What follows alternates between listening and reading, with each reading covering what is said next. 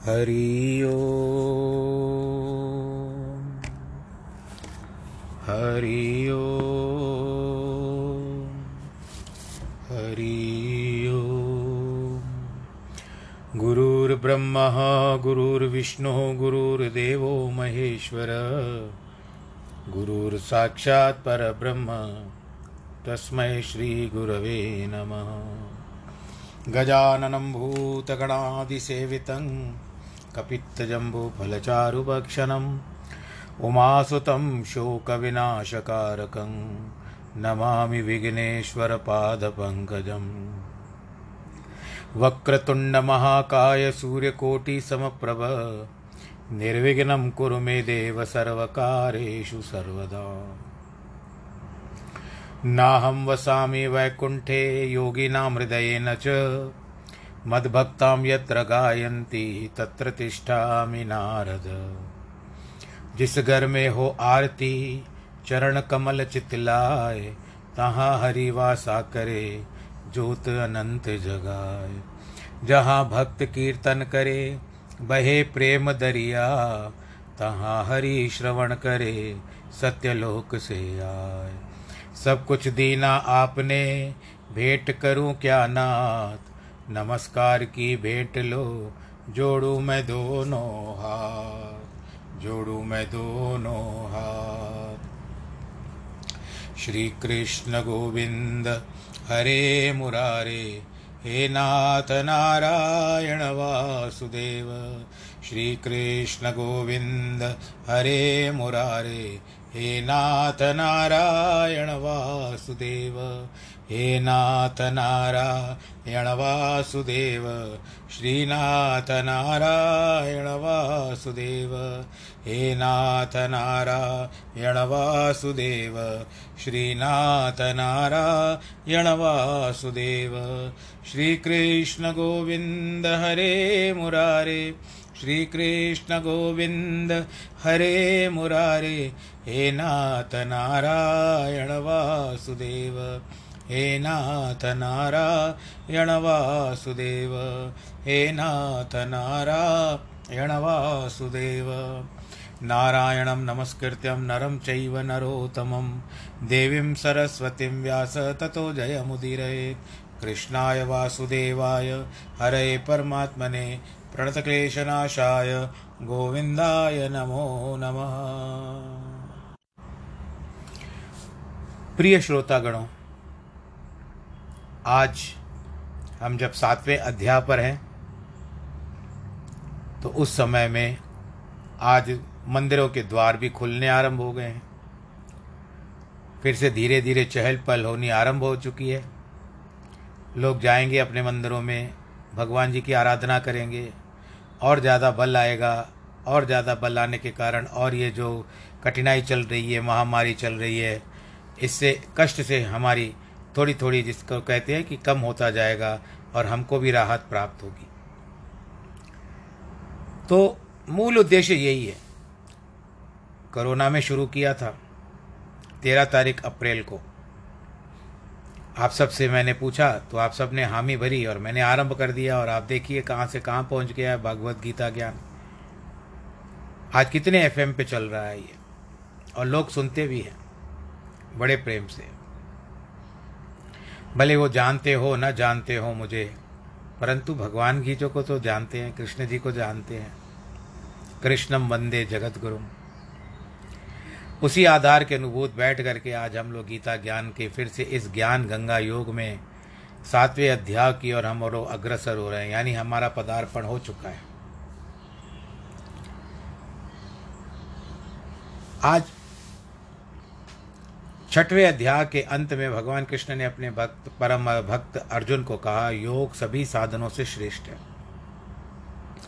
जो योगी प्रेम और श्रद्धा से मेरा योग ध्यान करता है, वह सभी योगियों में श्रेष्ठ है। व्यवहार में ही हम देखते हैं कि जिस वस्तु की हमें अभिलाषा होती है, वह प्रिय लगती है। अगर हमें वह प्रिय नहीं तो साधारण लगती है। जैसे कोई आदमी धूप में से चलकर आता है तो उसे छाया प्रिय लगती है। ठंडे पानी का गिलास उसे अमृत का स्वाद देता है। परंतु जो पहले ही ठंडी छाया में बैठा हुआ हो, उसे ठंडे जल और सुराई की आगे रखी है तो भी उन्हें छाया अथवे ठंडे जल की क्या कद्र होगी? जल तो वही है, किंतु प्रेम में अंतर है।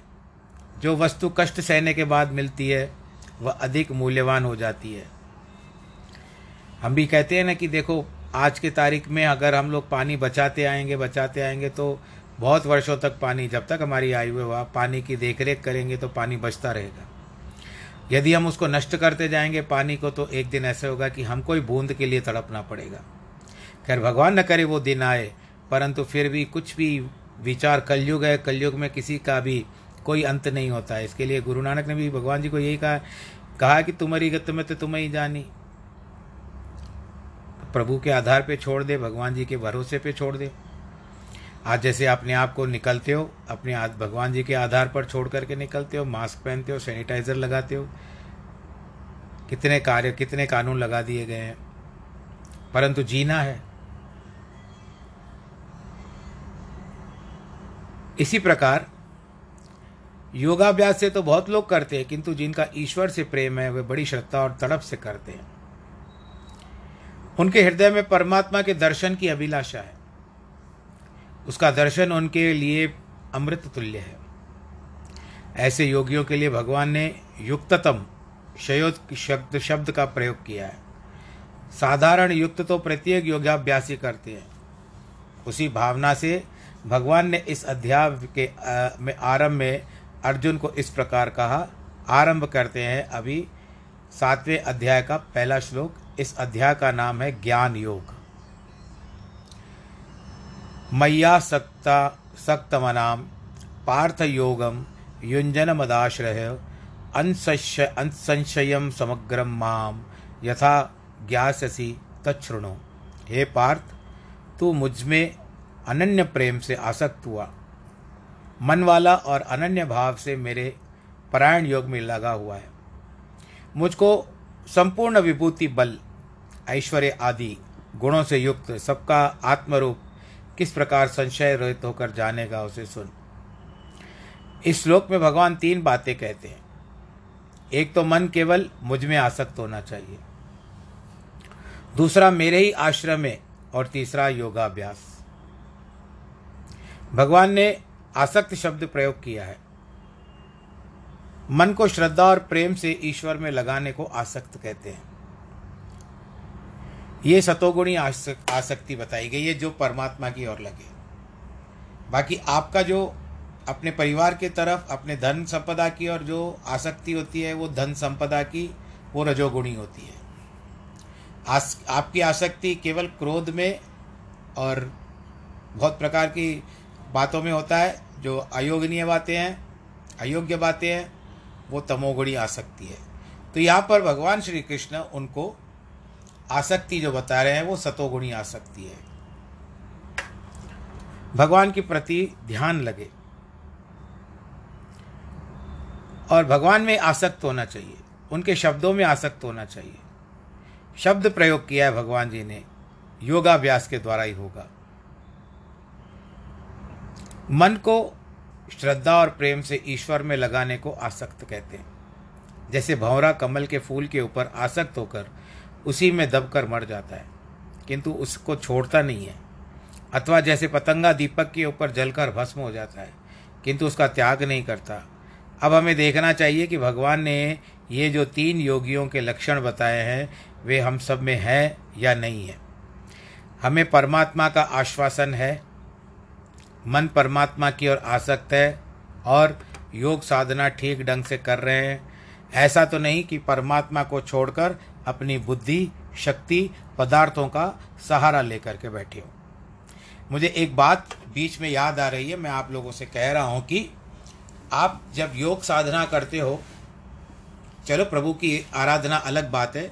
जब आप योगा करने जाते हो, सीखने जाते हो या करते हो, जो भी आपने कक्षाएँ सम्मिलित हो आप उनमें तो उस समय में आप जब कपाल भाती करते हो तो कपाल भाती के समय में करने में आप कैसे करते हो? उसमें यह शर्त है कि जब आप कपाल भाती करो तो आपके ये जो कंधे हैं, कुल्ले है, जिनके चौंदायु ये कंधे हिलने नहीं चाहिए। और आपका ध्यान यहाँ वहाँ भी नहीं जाना चाहिए। आपके मुख पर अलग अलग टेढ़ी मेढ़ी मुद्राएँ नहीं बननी चाहिए। आप उस समय में जो बिंदु है सर की तरफ़, जहाँ पर हम तिलक लगाते हैं आपका ध्यान आँखें बंद होनी चाहिए और पूरा ध्यान आपका केंद्रित होना चाहिए उस बिंदु पर। तब जाकर के आपको उस कपाल भाती का वास्तविक फल प्राप्त होगा। तो ऐसा नहीं, इसको देखा, उसको देखा और कपाल भाती करते गए और मन में, अरे, ये ऐसा कर रहा है, वो ऐसा कर रहा है। और बातों पे ध्यान मत लगाओ। तो कपाल भाती तभी सफल होगा जो मैंने गुरु के सुना है। वो होता है कि आपकी विकेंद्रित होनी चाहिए आपकी दृष्टि एक स्थान पर। उसके लिए आँखें बंद करके करना बड़ा सरल है। अगर खोल के करोगे तो दुनिया की रंग रंगीली आपको दिखती रहेगी और आपका मन बदलता रहेगा। तो अब यहाँ पर बात क्या करते हैं?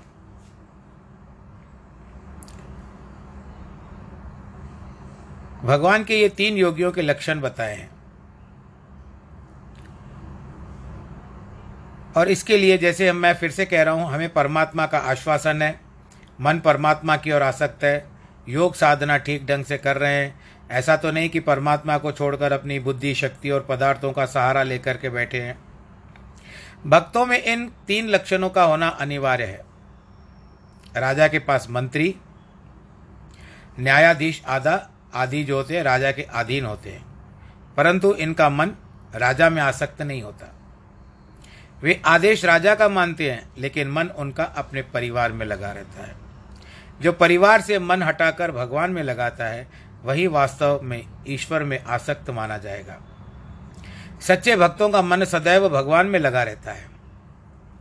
रात दिन वे भगवान के आश्रय में रहकर योग तत्पर रहते हैं।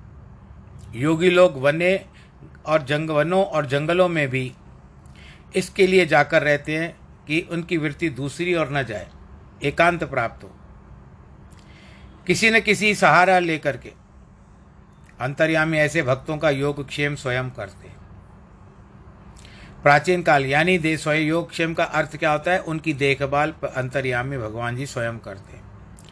प्राचीन काल में हज़ारों विद्यार्थी वनों वनों में ऋषि मुनियों के पास पढ़ते थे। खाना भी उन्हें वहीं मिलता था। यह खाना परमात्मा किसी के निमित्त वहाँ पहुंचाता था। यही परमात्मा का विश्वास रखने का फल है। मकड़ी किसी वस्तु में मुख डालती है तो उसके ऊपर आसक्त हो जाती है। यहाँ तक कि दो हिस्से होने पर भी वह उसको नहीं छोड़ती, और फिर उसी में फंसकर उसकी मृत्यु हो जाती है। भौरा पतंगा, मकोड़ा सच्चे प्राण के, सच्चे प्यार के प्रमाण है। जब तक हमारे मन में इतना प्यार नहीं है तब तक सच्चे ज्ञान की प्राप्ति नहीं होगी और न ही परमात्मा का दर्शन होगा। जिसे सच्चा प्रेम नहीं है, उसे गुण भी दिखाई नहीं देते। उसको पहचानना भी असंभव है। जिनके हृदय में देश, धर्म, परमात्मा के लिए प्रेम है, पहले तो देश से प्रेम करो, फिर धर्म से प्रेम करो, फिर परमात्मा से प्रेम करो। ये उन पर सब कुछ बलिदान करके सिर देने से भी चूकते नहीं। ऐसे देशभक्तों के और धर्म को अपने, अपना शीश देने वाले भक्तों को अनेक उदाहरण भारतवर्ष में मिलेंगे। गुरु तेग बहादुर ने स्वयं तो अपना सिर दिया, किंतु उसके एक शिष्य मतिदास ने भी अपना सिर कसाई से कटवाया। लेकिन उनका मन धर्म की रक्षा और आसक्त रहा। बालक हकीकत राय ने अपना शरीर हिंदू धर्म के लिए दिया, लेकिन धर्म परिवर्तन नहीं किया। गुरु गोविंद साहब जी के चार पुत्र धर्म पर अपना बलिदान दे गए।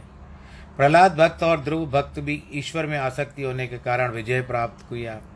कितने युवक विकारों में इतने आसक्त हो जाते हैं जो अपना सारा धन, पदार्थ, मान, शान, सम्मान, अपना जीवन भी इसमें खो देते हैं, किंतु विषय भोग नहीं छोड़ते।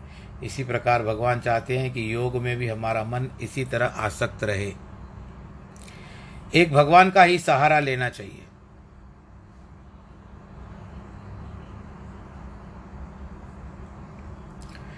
उन जैसा दातार और कोई नहीं है।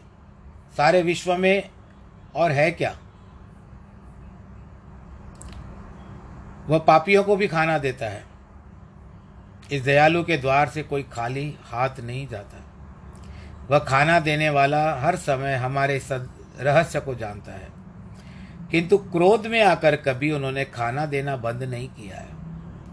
जो मनुष्य ऐसे दीन, दयालु, प्रभु, कृपालु में विश्वास रखकर दृढ़ निश्चय के योग होता है, वह किसी संशय के बिना उसे जान लेता है। ज्ञानम तेह, तेहम सविज्ञानमिदम वक्ष्याम्य शेषतः यजंग, यज्ञ द्वात्वा नेह भूयो यन ज्ञात्वा मविशिष्यते। मैं तेरे लिए रहस्य सहित इस तत्व ज्ञान को संपूर्णता से कहूँगा। जिसको जानकर संसार में फिर और कुछ भी जानने योग्य शेष नहीं है। इस अध्याय में भगवान अर्जुन को शा, शास्त्र का ज्ञान यानी परोक्ष ज्ञान और ब्रह्म ज्ञान अपरोक्ष ज्ञान। दोनों समझाना चाहते हैं। परोक्ष अर्थात बाहर का, अपरोक्ष अर्थात भीतर का ज्ञान। किसी स्थान को बाहर से देखकर देखना हुआ परोक्ष ज्ञान। भीतर जाकर उसकी और एक परत को देखना अप्रोक्ष ज्ञान कहलाता है। किसी पुस्तक को देखना हुआ बाहरी ज्ञान, परंतु उसके पढ़कर मनन करना वो हो गया आंतरिक ज्ञान। इस शरीर के ज्ञान और विकार, विज्ञान दोनों का भगवान वर्णन करेंगे। जिसको जानने के लिए पश्चात कुछ जानना शेष नहीं रहेगा। यदि लोहे को सोना बनाना है तो पारस का संग करना पड़ेगा। काष्ठ को सुगंधित बनाना, सुगंधित बनना है तो चंदन का संग करना पड़ेगा। इसी प्रकार किसी को महात्मा बनना है तो उत्तम पुरुष को पुरुषों का संग करे। बुरी संगत से मनुष्य बुरा बनता है। जिसको ब्रह्म ज्ञान प्राप्त करना है उसे पूर्ण ब्रह्म श्रोत्रिय, ब्रह्मनिष्ठ महात्मा की शरण में जाकर के तन, मन, धन, वाणी से उनकी सेवा करके उनको प्रसन्न करना चाहिए। तत्पश्चात वह महात्मा उस पर प्रसन्न होकर उसे उपदेश देगा, साधना भी बताएगा, बड़े प्रेम से आत्मनिधि खोल कर दिखाएगा और समझाएगा। उसके उपदेश पर चल के दिए हुए मंत्र का जाप करके ब्रह्म ज्ञान की प्राप्ति कर सकते हैं। पहले परोक्ष सामान्य ज्ञान होता है, बाद में अपरोक्ष ज्ञान, विशेष ज्ञान होता है। शास्त्रों और पुराणों को अध्ययन से, समझने से, सत्संग करने से ज्ञान होता है कि परमात्मा सर्वव्यापी है। कौन से कर्म करने चाहिए, कौन से कर्म निषिद्ध हैं, ये आप भी जानते हैं, हम भी जानते हैं। यह ज्ञान भी बड़े पुण्यों का फल है परंतु सच्चे हृदय से कम लोग इसको मानते हैं कि परमात्मा है। बाहर से तो प्रत्येक मनुष्य कहता है, मेरा ईश, मेरे ईश्वर की हस्ती में विश्वास है, मेरा। किंतु यह कहना मात्र है कि बड़े बड़े विद्वान और बुद्धिमान भी भूल जाते हैं। विज्ञान अथवा ब्रह्म ज्ञान से दूर रहा, बाहर से तो एक चोर या खूनी भी मानता है कि परमात्मा है। किंतु यदि वह चोरी या खून खून करके परमात्मा को हर स्थान पर उपस्थित देखने वाला समझे तो चोरी अथवा खून क्यों करेगा भाई वो? ऐसे भी कहा जाता है कि कर्म करते समय हम जानते भी हैं कि परमात्मा सब देख रहे हैं, परंतु फिर भी कभी कभी विपरीत कर्म कर देते हैं। गुनाह करने वाले का यदि ईश्वर के अस्तित्व में पूर्ण विश्वास हो तो कदापि गुदा, गुनाह नहीं करेगा। कितने मनुष्य चोरियाँ, ठगियाँ, खून करके फिर भगवान की शपथ लेते हैं। इससे स्पष्ट है कि उसका भगवान में विश्वास नहीं है, वह देखता है और घटवा घटवासी है। वह केवल दूसरों को धोखा देने के लिए करते हैं। हम ईश्वर को मानते हैं। अनेक मनुष्य हृदय में पाप और बुरी भावना देखकर बाढ़ से बड़े तिलक लगाकर चलते हैं। वास्तव में वे ईश्वर को मानने वाले नहीं हैं। हृदय कपट, मुख ज्ञानी, जूठी काहे बलोवस पानी, काया मांजस कौन गुण, जित शुद्ध नहीं अपना मन। भगवान हमारे मन और विचारों को जानने वाले हैं। हम कितना भी छुपकर कर्म करें, किंतु उससे, उनसे छुपा नहीं होता है। कदाचित लोगों से वे भी प्रकट हो जाते हैं। ब्रह्मांड का वातावरण एक है, इसके लिए किसी का अच्छा अथवा बुरा कर्म छुप नहीं सकता। जैसे सुगंध या दुर्गंध का पता सभी को वायु के द्वारा पता चल जाता है। यदि पाप करते हैं तो समझना चाहिए कि ईश्वर की हस्ती सर्वव्यापक और हमारा विश्वास नहीं है। केवल यह दृढ़ विश्वास हो कि ईश्वर सब कुछ देख रहे हैं तो शायद मनुष्य उन्नति कर सके। विज्ञान का अर्थ है आत्मा का ज्ञान। और आधुनिकता में विज्ञान साइंस को कहा जाता है। मनुष्याणाम सहस्रेशु कश्चित जतति सिद्धये, यत्तामपि सिद्धानाम कश्चिन माँ वेति तत्वतः, हज़ारों मनुष्य में कोई एक मनुष्य मेरी प्राप्ति के लिए यत्न करता है। और उस यत्न करने वाले योगियों में कोई भी ही पुरुष मेरे परायण हुआ, मेरे तत्व को जानता है। अर्थात, यथार्थ कर्म, मर्म को जानता है। सिद्धि का अर्थ है पूर्णता। कार्य पूरा हो गया। आत्मपद या ब्रह्म ज्ञान उपनिषदों में लिखा हुआ है जिसको देखने के बाद और कुछ देखने की इच्छा न रहे, जिसको जानने के बाद कुछ भी जानने की बात न रहे, वही परम पद है, जिसने अपनी आत्मा का दर्शन किया। वह संसार में और कुछ देखता नहीं, देखना नहीं चाहता क्योंकि रूप आदि सांसारिक पदार्थ झूठे और नाशवान हैं। भगवान जी श्लोक में बताते हैं कि हज़ारों में किसी एक मनुष्य को यह विचार आता है कि मैं महात्माओं को संग करके उनका जन्म सुधारूं। न कि केवल व्यवहार में फंसा रहूँ। और कोई हज़ारों में या सौ में एक ऐसा व्यक्ति आता है जिसकी सबके प्रति अच्छी भावना होती है। ऐसे नहीं कि मैं आप लोगों को किसी को कह रहा हूँ, परंतु ये एक वास्तविकता है। इनमें से कोई एक ऐसा पुरुष भगवान को जानता है और प्राप्त करता है कि वास्तव में जानने का अर्थ है भगवान के असली निराकार रूप की जानकारी होना। क्योंकि साकार रूप में तो लाखों पुरुषों में राम अवतार ने उनका दर्शन किया। किंतु वह दर्शन मोक्ष देने वाला नहीं बताया जाता है, परंतु ये संत की लिखी हुई वाणी है, ज्ञान के सिवाय मोक्ष की प्राप्ति कभी नहीं होगी।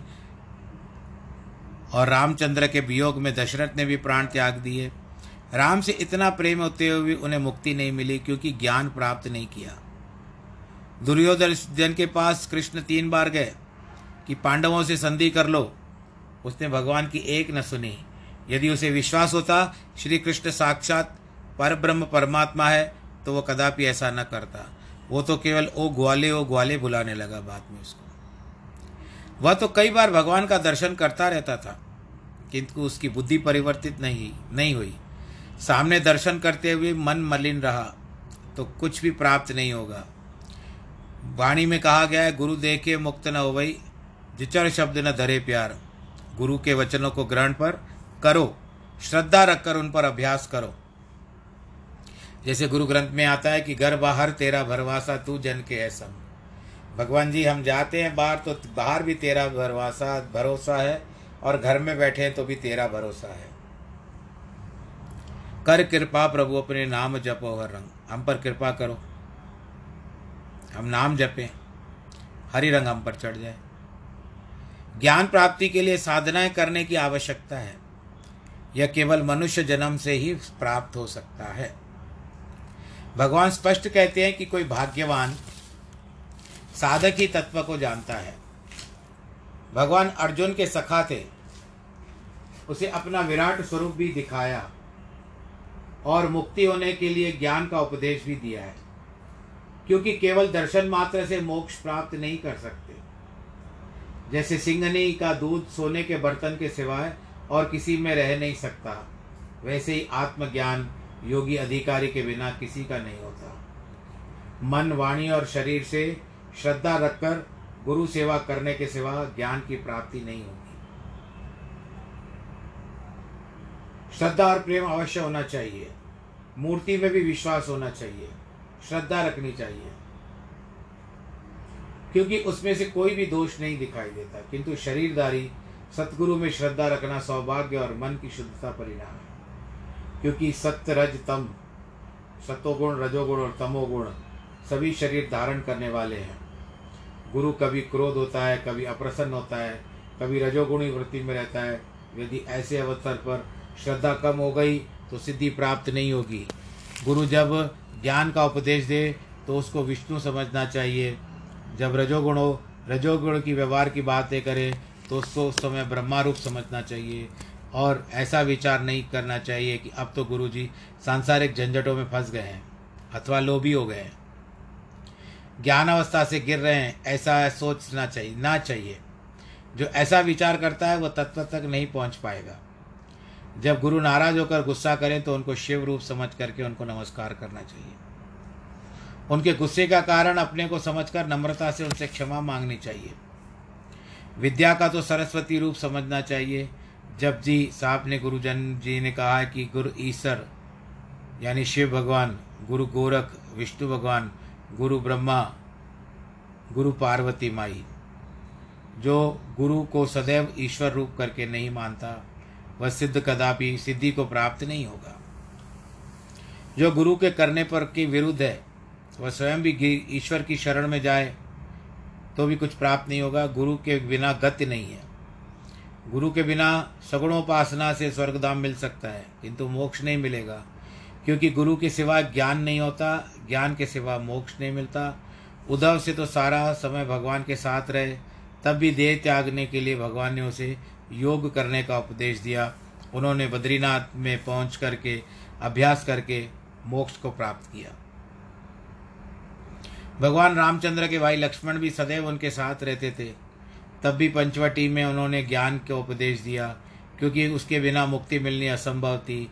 जैसे किसी बड़े आदमी से मिलना होता है तो पहले उसे रहने का पता मालूम करना पड़ता है। इसी प्रकार ईश्वर से मिलने के लिए हमें उस वास्तविक स्वरूप आत्मा का पथ जानना है कि वह कैसा होता है। इसी प्रकार से उसे कैसे ढूंढे? ढूंढे यह सब समझना है। ऐसे तो ईश्वर सर्वव्यापी और सर्वत्र है। तथापि उनकी उपाधि जो अंतकरण से उनको ढूंढना पड़ता है, वह अंतकरण शरीर में है। इसलिए इसका अनुभव सांख्य शास्त्र में प्रकृति करना आवश्यक है। भगवान ने अपनी प्रकृति से सारी सृष्टि की रचना की है, जिसे वेदांत में माया कहा गया है। सांख्य शास्त्र में प्रकृति, सांख्य का अर्थ है सत और असत का विचार करना। सांख्य शास्त्र का उपदेश कपिल देव ने अपनी माता देवहूति को बताया है और भगवान को इस चौथे श्लोक में बता रहे हैं। यहाँ पर भगवत गीता में भगवान कृष्ण अर्जुन को बता रहे हैं। भागवत में कथा आती है, कपिल मुनि और माता देवती की। कर्दम मुनि के पुत्र थे कपिल मुनि।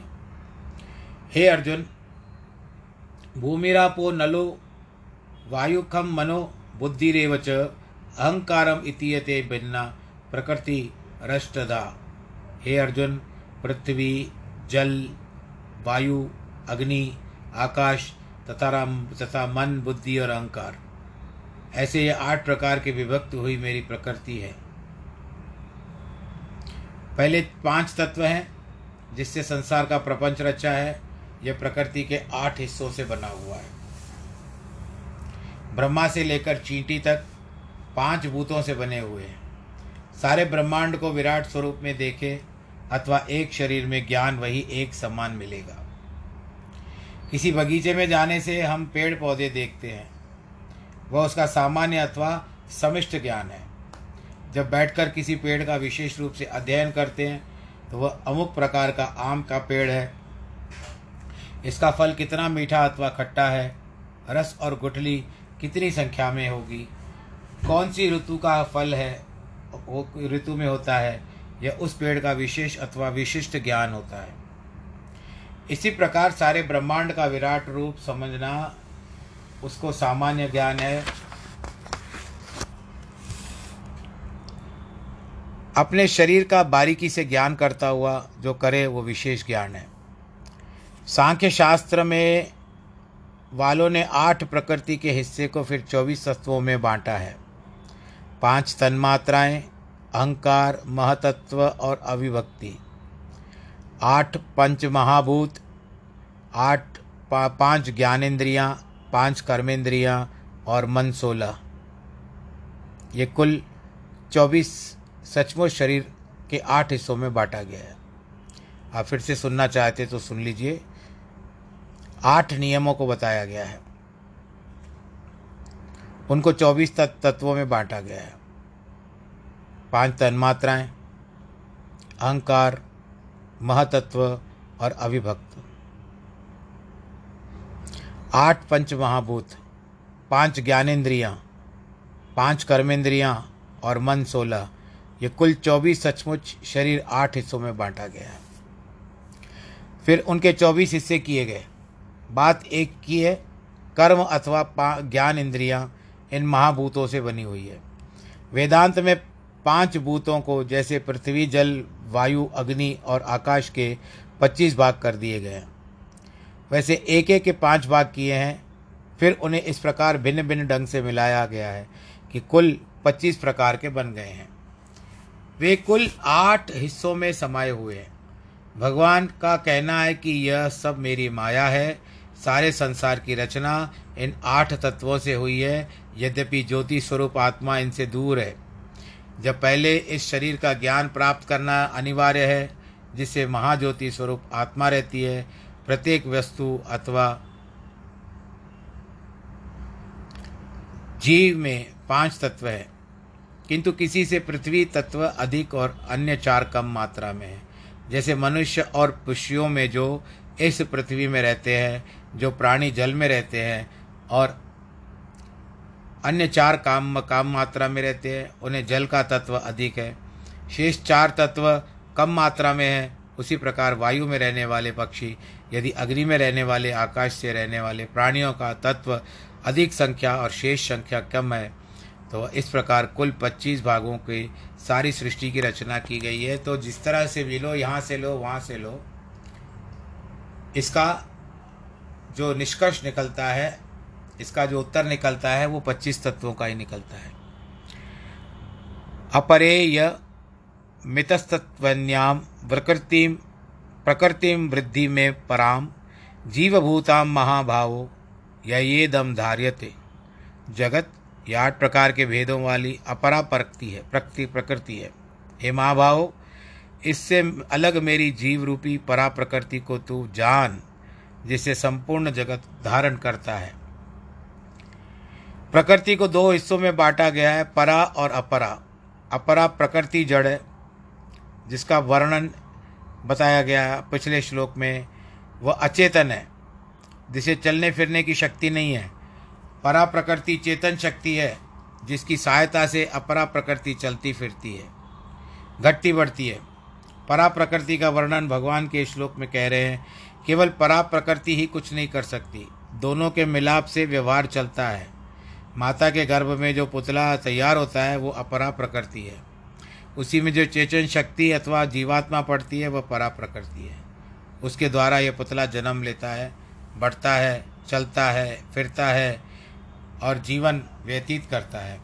शरीर की प्रकृति जड़ वर्ग की है, जो आठ भागों में बांट गई, बांटी गई है। जब इससे चेतन वर्ग मिलता है तो कार्य करता है।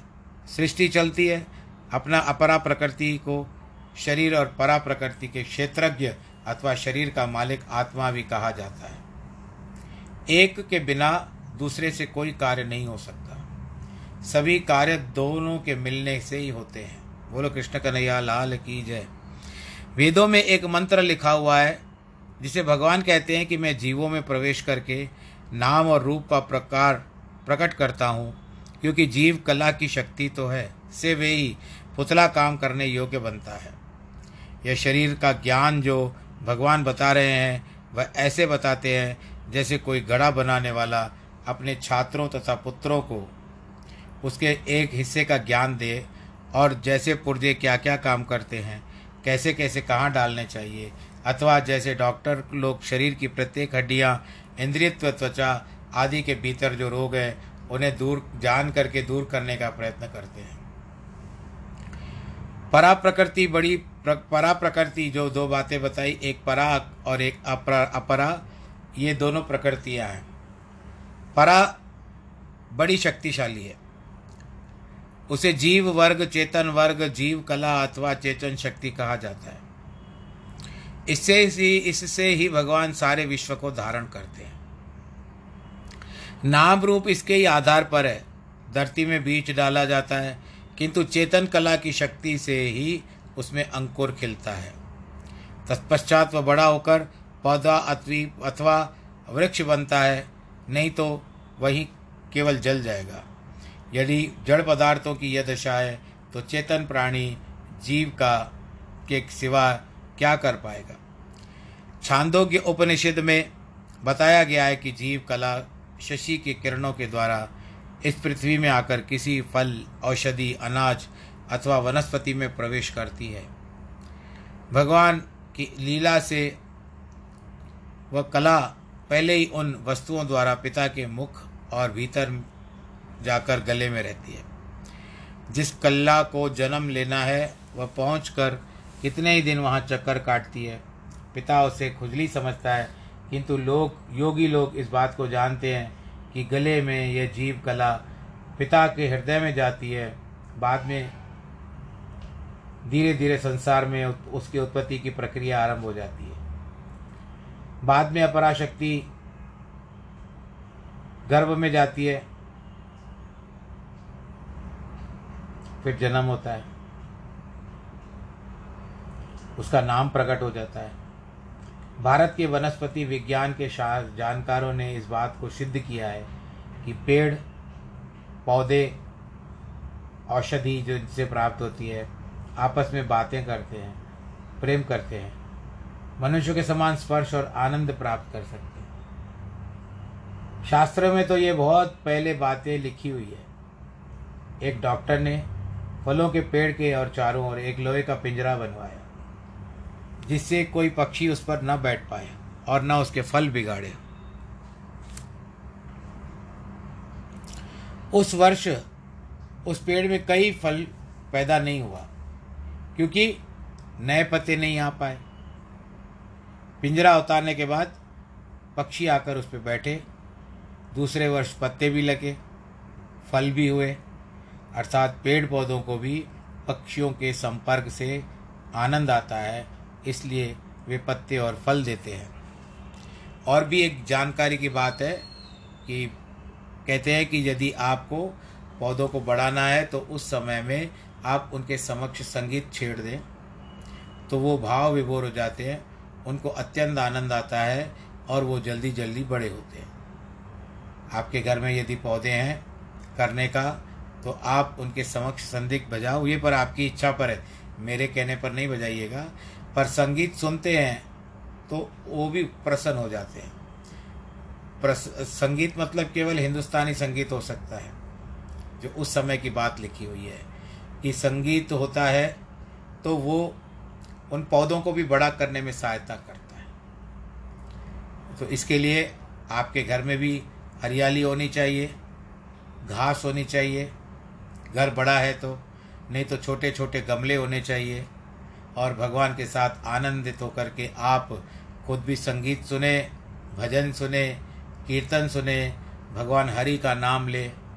क्योंकि आपको पता है कि नाम हरि का जप ले बंदे, फिर पीछे पछताएगा। हरि का नाम आप भी लो और उन पौधों को भी सुनाओ। जितने जीव हैं, उन सबको हरि का नाम सुनाओ। क्योंकि भगवान जी का कण कण में वास है। उनका वास होने के कारण ही सब कण कण में वास होने के कारण ही भगवान जी का नाम वासुदेव हुआ है, विष्णु भगवान जी का नाम। तो ये संसारिक बातें जो होती है, हमारे समक्ष आती हैं एक एक उदाहरण लेकर के आती हैं। यदि हम एक उदाहरण को, जिस तरह आप जानते हैं कि पहले समय में माताएँ, बहनें कोई भी जाते थे, बुज़ुर्ग, मंदिर की आरती होती थी तो आरती स्वयं तो लेते ही थे दोनों हाथों से परंतु माताएँ क्या करती थी? साड़ी का पल्लू उठा करके उसमें उसको तपाती थी थोड़ी सी साड़ी के पल्लू को गर्म करती थी, उसके बाद गीटी बाँध देती थी। और वो ही जा करके अपने बच्चों के आँखों को स्पर्श कराती थी। तो ये होता था विश्वास। कहीं से तो प्रकृति ने कुछ, प्रकृति ने कुछ किया है हमारे लिए, इसके लिए हम भी प्रकृति को कहें कि धन्यवाद। हे माता प्रकृति, आपने इतना कुछ दिया, प्राकृत रूप से कर्म के रूप से भाववश होकर के प्रारब्ध संचित कर्म से जो भी दिया है, हम उसके लिए आपके आभारी हैं। हम आपके धन्यवाद कहते हैं और जो भी देना, यहाँ से मुक्ति की और रास्ता अग्रसर करना, बाकी संसार के चक्रों में न पड़ना। इसके कहते हुए आज के प्रसंग को हम यहाँ पर विश्राम देते हैं। सातवां अध्याय आरंभ किया और इसके लिए आज के विश्राम के समय मैं अपना बात को दोहराना चाहता हूँ कि आप सभी लोग सैनिटाइज़र और हैंड जो कहते हैं मास्क का प्रयोग करें, जिनके जन्मदिन है और वैवाहिक वर्षगांठ है, उनको ढेर सारी बधाइयाँ। ईश्वर आप सबको स्वस्थ रखे, सुरक्षित रखे। सर्वे भवन्तु सुखिनः सर्वे संतु निरामया, सर्वे भद्राणी पश्यन्तु। माँ कश्चित दुख भाग भवेत। ओम नमो भगवते वासुदेवाय। ओम नमो भगवते वासुदेवाय।